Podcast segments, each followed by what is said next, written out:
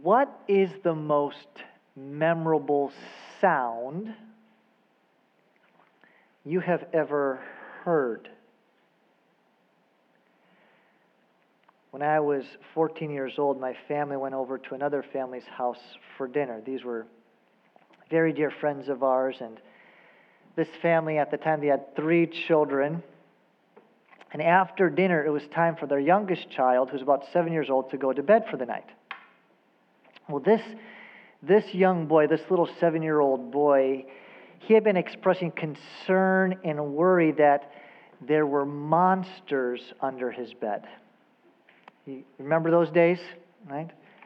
He was legitimately scared, and, and this had been going on for weeks, him expressing concern that there are monsters under his bed.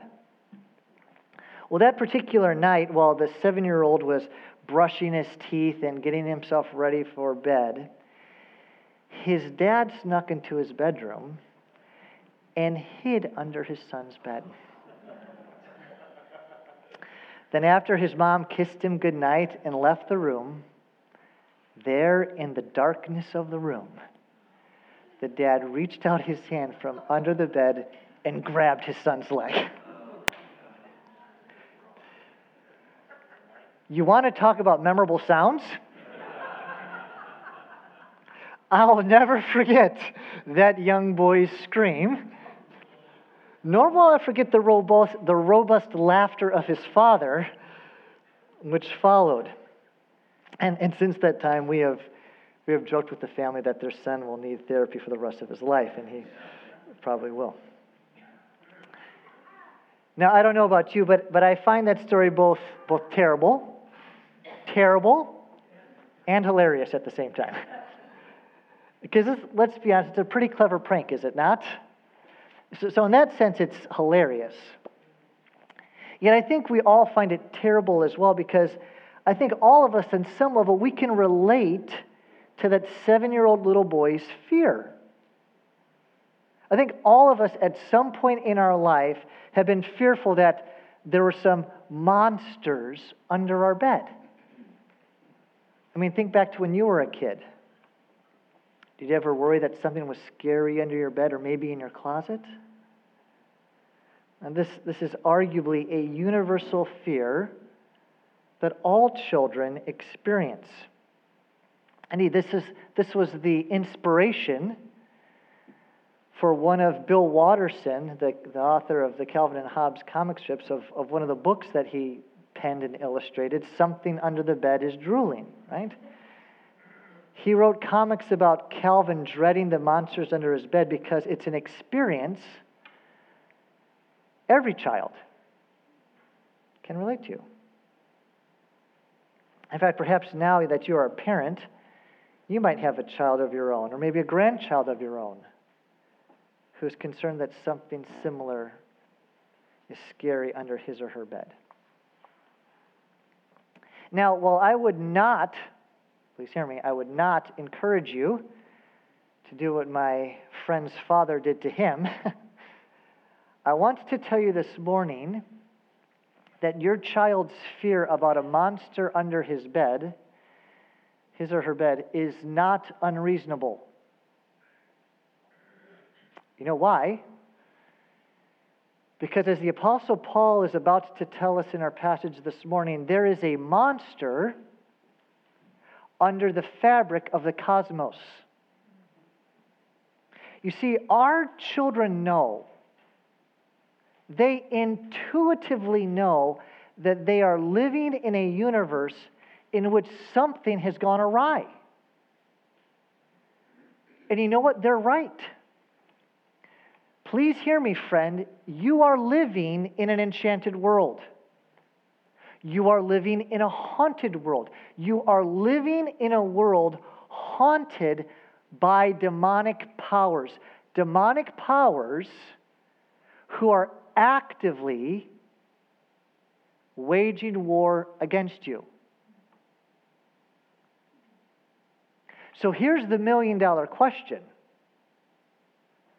What should we do about it? Better stated, how should Christians live their lives in light of this frightening reality? Well, turn with me, if you would, in your Bibles to Ephesians 6.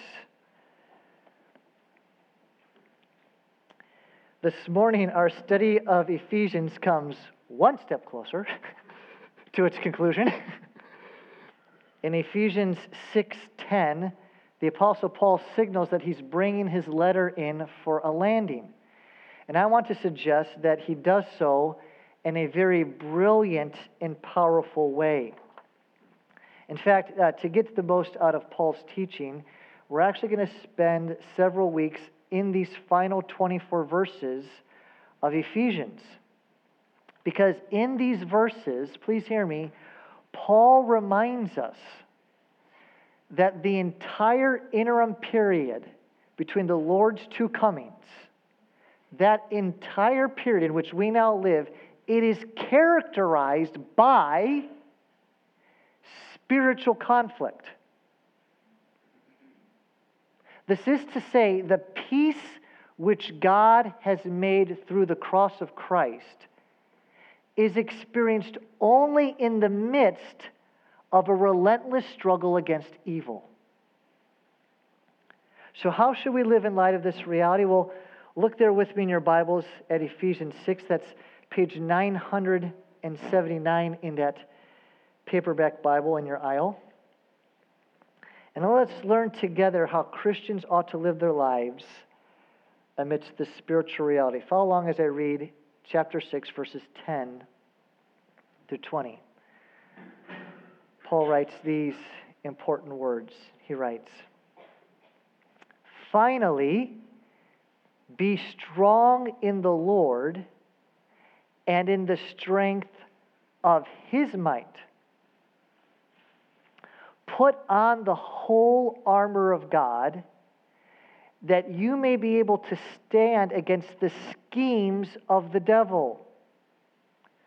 For we do not wrestle against flesh and blood, but against the rulers, against the authorities, against the cosmic powers over this present darkness, against the spiritual forces of evil in the heavenly places. Therefore, take up the whole armor of God, that you may be able to withstand in the evil day, and having done all, to stand firm. Stand, therefore, having fastened the belt of truth, and having put on the breastplate of righteousness and as shoes for your feet, having put on the readiness given by the gospel of peace. In all circumstances, take up the shield of faith with which you can extinguish all the flaming darts of the evil one. And take the helmet of salvation and the sword of the Spirit, which is the Word of God praying at all times in the Spirit with all prayer and supplication.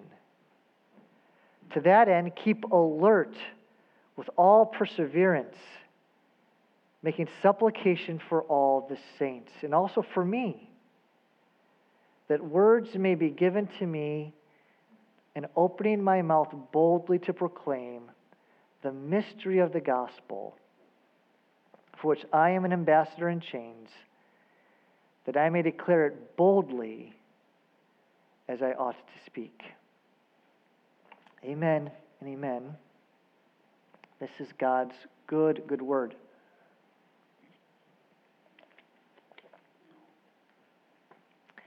Uh, you don't have to, to say it out loud, but what comes to mind? When you think about the great warriors of history, or better stated, who comes to mind when you think about the great warriors of history? When I think of warriors who have won impressive battles, I think of people like Alexander the Great, Spartacus, Napoleon, people maybe like Genghis Khan. And, and, as many of you know, typically, one of these mighty warriors would go in and conquer a nation. He, w- he would win the battle. Then, after the territory had been won, his followers would then come in and occupy the land, the place he had just exercised victory. But you know what? The, the warrior's followers would not enter unarmed. And you know why they would not enter unarmed? They would not enter unarmed because although the victory had been won, they still needed to stand firm against the attacks of the defeated inhabitants. Faith, please notice that the Apostle Paul repeats the command to stand firm four times in the 10 verses I just read. Did you notice that? He says it in verse 11, he says it twice in verse 13, and he then states it again in verse 14. And you know why he tells us to stand firm? He tells us to stand firm because when it comes to the ultimate battle of history, our enemy has already been defeated by our King Jesus Christ. Amen? So, you know what that means? It means our call isn't to win a battle. No, Jesus has already done that. No, our call as followers of the King, as those who belong to King Jesus, as those who follow him in his victory, our call is to stand firm. Listen to what Paul writes about Jesus in Colossians 2:13. He writes this, and he says, "And you who were dead in your trespasses, trespasses and the uncircumcision of your flesh, God made alive together with him, having forgiven us of all our trespasses by canceling the record of debt that stood against us with its legal demands." This he set aside, nailing to the cross. And we say, Amen and Amen. Jesus accomplished everything needed for us to be saved on the cross. And then Paul writes this, referring to Jesus, and he disarmed the rulers and authorities and put them to open shame by triumphing over them in him. You know who those rulers and authorities are that Jesus disarmed? The very ones we just read, around, read about in Ephesians 6:12. Indeed, consider what Paul has taught us thus far in Ephesians. Do you remember what he said about Christ in chapter 1, verses 19 through 21? Oh, I went the wrong way.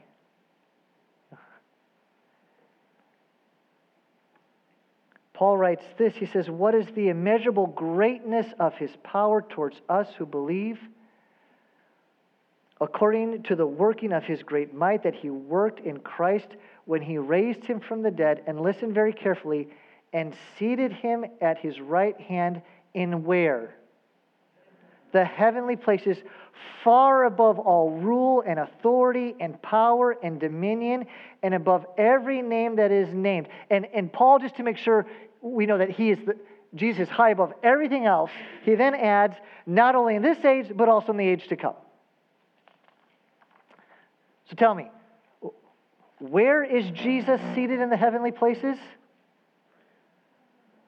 Far above. Far above all rule and authority and power and dominion. Listen to me. Jesus not only defeated and disarmed these rulers, but he's also seated in a position of authority over them. But now listen to what Paul writes just a few verses later about us. This is, I mean, all the Bible is good, but this is incredible. When he writes, But God, being rich in mercy, because of the great love with which he loved us, even when we were dead in our trespasses, made us alive together with Christ. By grace you have been saved. And notice, and raised us up with him and seated us with him in where? The heavenly places in Christ Jesus. So, so do you see? In, in our discussion of spiritual warfare, we must let the Bible direct our thoughts, not our imaginations. For what do these passages clearly teach? They clearly teach that when it comes to spiritual warfare in this domain of the heavenly places, we, those who've been chosen by God in Christ, we are seated with our victorious Lord over the cosmic powers of this present darkness. So, you know what that means. As I stated, it means we are not called to perform the victory. Christ has already done that. Christ is the one who has forgiven us of our sins through his death on the cross and his resurrection from the dead. Christ has done all the work for our salvation. He disarmed the rulers and powers, and we sit in authority over them with Christ. So then, what's our role? Well, Paul makes it clear, does he not? And it's simply this we could say this Our role is to stand firm in the Lord's strength. This, I want to suggest, is the main exhortation, the main point of Ephesians 6 10 through 20. Christians are to stand firm in the Lord's strength. In his excellent commentary on Ephesians, Peter O'Brien correctly observes that the imperative stand is the chief admonition of this section. And as Paul makes clear there in verse 10, we're to stand firm not in our own strength, but in the Lord's. Now that sounds really nice, doesn't it? doesn't it stand firm in the Lord's strength? Sounds nice. It preaches. Trust me, it preaches.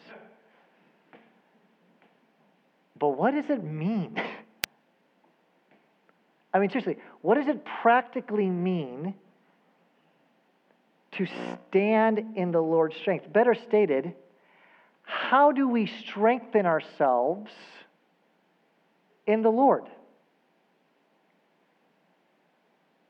I mean, consider what Paul is asking us to do. He is asking us to be strong in the strength of another.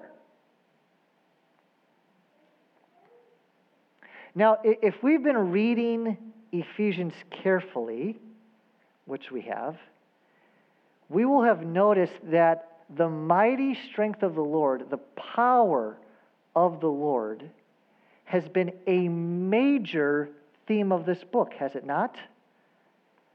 I mean, consider what the Apostle Paul prayed in Ephesians chapter 1. Did he not pray that we would know the immeasurable greatness of his power towards us who believe in him in verses 1 or verses 18 through 19 of chapter 1? We just looked at it, but look at it again. Look at what Paul says. He says, that you may know what is the hope to which he has called you, what are the riches of his glorious inheritance in the saints, and what is the immeasurable greatness of his power towards us who believe, according to the working of his great might. The same words same words Paul uses in chapter 6, verse 10 strengthen the Lord, strengthen his might. Then consider what we learn in Ephesians chapter 2. You know what Paul does in chapter 2? He prays that we would know the measure power and greatness of his might towards us. But then in chapter 2, you know what Paul does? Paul articulates the potency of that great power towards us. I mean, remember the contrast Paul presented? Consider this again, Christian, what the power of God has done in your life. Consider once you were dead in sin, now you're alive with Christ. You were once children of wrath, now you're the recipients of mercy. You were once doomed for destruction, now you're God's workmanship. You were once following Satan, now you're seated with Christ.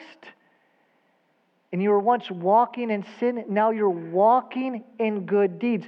What power God has done and worked in us. Amen? Now, here at the conclusion of Ephesians, get this. Paul shows us how we can stand in that power. That is, he shows us how we can be strengthened in the Lord's power to resist the attacks of evil. Prays that we would know it, shows how it's been done in Christ towards us. Now he's going to practically show us how, how we can be strengthened by it. And there are actually there are three actions believers must take if we're going to stand firm in the Lord. However, this morning we're just going to look at the first one. You're welcome. And that is this to stand firm in the Lord, we first must be aware of our adversary. Notice again verses 10 through 12. Paul writes this Finally, be strong in the Lord and in the strength of his might. Put on the whole armor of God that you may be able to stand against the schemes of the devil. For we do not wrestle against flesh and blood. That's referring to, to humans, to human beings. But against the rulers, against the authorities, against the cosmic powers over this present darkness, against the spiritual forces of evil in the heavenly places. The heavenly places we just looked at as we surveyed the book of Ephesians thus far. We need to be aware of our adversary. As I was studying for this, I was reminded of the story of two young boys who were sitting in a Sunday school class.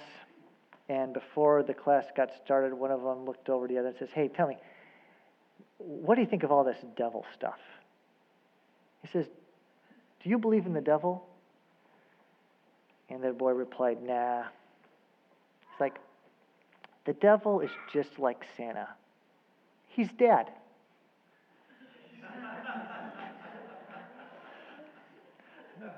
Maybe my delivery wasn't as good as I was hoping to be. But let me ask you what do you think of the devil? What do you think about him? Do you think the devil is real? If so, do you think he is passive or active in attacking Christians? John Stott makes this helpful comment. He writes this He says, The devil's schemes take many forms, but he is at his craftiest when he succeeds in persuading people that he does not exist. You know, it is, it is not uncommon for many Christians to think that um, they are too insignificant to warrant the devil's attention. I know I used to think this. And while I sincerely appreciate the humility of that statement, I would suggest, though, that such thinking actually makes us more vulnerable to his schemes. That is, such thinking places us exactly where the devil wants us. Dr. Martyn Lloyd-Jones captured it best when he, when he writes this. He says, I am certain that one of the main causes of the ill state of the church today is the fact that the devil is being forgotten. All is attributed to us. We have all become so psychological in our attitude and thinking. we are ignorant of this great objective fact the being, the existence of the devil, the adversary, the accuser, and his fiery darts. So, faith, if, if we're going to stand firm in the Lord's strength, then the first thing we must do is be aware of our adversary, the devil. And not just him, because what does Paul say? Him and these demonic forces of evil. As, as I was reading this week, I came across one commentator who I think was spot on when he encouraged that, that we should heed well what Paul teaches here because he, he says this if we underestimate our spiritual enemy, we shall see no need for the armor of God. And he says, Worse still, we should go out to the battle unarmed with no weapons but our own puny strength and be quickly defeated. So notice, Paul highlights several important truths about our spiritual enemies. The first thing I want to draw your attention to is that they are supernatural. That is, they're not flesh and blood, meaning human beings, but cosmic powers. We see this in verse 12 when he says, What we wrestle against. We do not wrestle against flesh and blood, uh, but against the rulers and authorities and the cosmic powers over this present darkness. This is really important. When, in, when engaged with, with people who are opposed to us and the Christian faith, we have to realize our struggle isn't really with them. It's with these cosmic powers. Now, now, to be sure, these spiritual powers do exert their influence through human agents. I mean, the great evils and perversities we see celebrated and promoted by humans in our culture are demonic. From abortion to transgender ideology to the celebration of homosexuality, these demonic activities, and yes, I'm using my words carefully, are evidences of this spiritual battle. There is an evil one who is, pun intended, hell bent on the death and destruction of God's good creation. And he exerts his influence through human agents. As several commentators have pointed out, when Paul wrote this letter, Ephesus, and I don't know if you're aware of this or not, Ephesus was a hotbed of occult interests, as Acts 19 makes very clear. So, so think about this. He's writing this letter, and the church in Ephesus, they were already convinced of Satan's reality. Yet Paul strongly underlined the power of the opposition that faced them, and it's the same power that faces us. And the question we need to ask ourselves is do we believe it? But then, second, we learn that these forces of evil, they have tactics. Paul tells us to stand against the schemes of the devil. What's a scheme? Well, it's a strategy designed to defeat us. So, so I want you to just to consider this. It's not like Satan and demons and these demonic spiritual beings. It's not like they just they go about their day oh, you know, I'm going to go golfing today, then I'm going to have a lunch appointment with another demon, and then, oh, you know, along the way, I'm going to, I'm going to bother some Christians. Or I'm going to try to get people to doubt God's goodness. No, they are actively scheming, they're coming up with strategies in their attack of God's people. Uh, Pastor and author Kent Hughes makes this helpful insight. He writes this. Speaking of Satan, he says, he has been honing his methods for millennia. His emissaries visited the church councils at Nicaea and Chalcedon. He sat in on medieval faculty meetings. He's an accomplished philosopher, theologian, and psychologist. Satan has had multiple millennia to study and master the human disciplines, and when it comes to human subversion, he is the ultimate manipulator.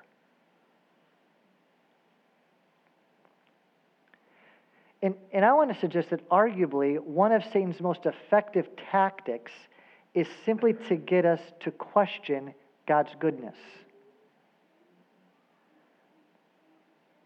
I mean, we, when, when we survey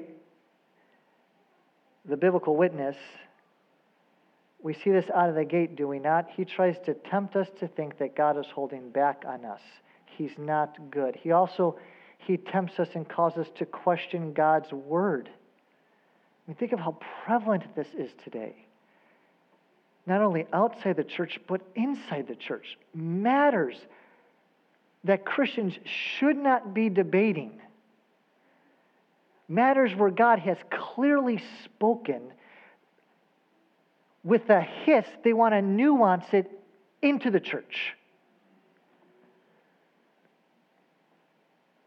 Satan loves to deceive us, to deceive us, and he knows what works. He's been at it for thousands of years. But then, third, I want you just to notice that they fight up close. And I'm getting that from the phrase, we wrestle.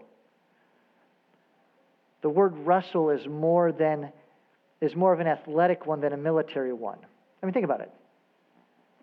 I mean, when you wrestle, you're in close contact with your enemy, are you not? So I think what Paul is trying to get at is he's using this image to help us realize that this isn't warfare that takes place with drones and joysticks. The spiritual conflict, the spiritual warfare is close and intense. The battle takes place in our minds and hearts. And it couldn't be any closer and intimate than this. So, faith, we are at war. That This should make us alert, as, as Charles Spurgeon has said. When you sleep, Remember, you are resting on the battlefield. When you travel, suspect an ambush in every hedge. Now, to be sure, this passage does not answer all our questions about the devil and demonic forces, does it? In fact, I would suggest it's not intended to. Rather, this text is intended to raise our awareness of the serious and powerful war zone we find ourselves in. Christian, we have an adversary who takes no days off. He's working 24 7 to tempt, discourage, and entice God's people. Yet, God's word gives us a precious promise when we choose to resist the devil. As I said, we're going to spend uh, several weeks uh, in this text. The, the first thing that I just want to draw our attention to is for us to stand firm in the Lord's strength. We first need to be aware of your adversary. Paul's going to direct our attention to two more things that we can do to strengthen ourselves in the Lord for this battle. But for this morning, to close, what I want to do is, is I want to, to draw us to a text that will hopefully encourage us as we take seriously this call to resist and stand firm against the devil. Listen to what James writes in James chapter 4. This is arguably one of the longest and most helpful teachings in the New Testament on how we ought to think about standing firm against the devil. James writes this, and you know what? Let's say it together. Ready? But he gives more grace. Therefore, it says, God opposes the proud, but gives grace to the humble. Submit yourselves, therefore, to God. Resist the devil, and he will flee from you. Draw near to God, and he will draw near to you. Notice what encouragement. when, when we resist the devil, what does he do? He flees. The devil doesn't hound us and hound us and hound us. There is a precious promise here, Christian, that when you resist the devil, he takes off. But then there's, there's even greater promise. Notice, as we resist the devil and we draw near to God, what does God do to us? He draws near to us. Oh, isn't that good news? So, friend, I want to suggest to you this. If you want to resist the devil, draw near to God. As you're moving towards God, you're resisting the devil, and the devil is going to what from you? Flee. What a precious, precious promise. So this week, may we be found drawing near to our God through the reading and study of His Word and prayer. And in so doing, resisting the devil and his schemes. Amen? Let's pray.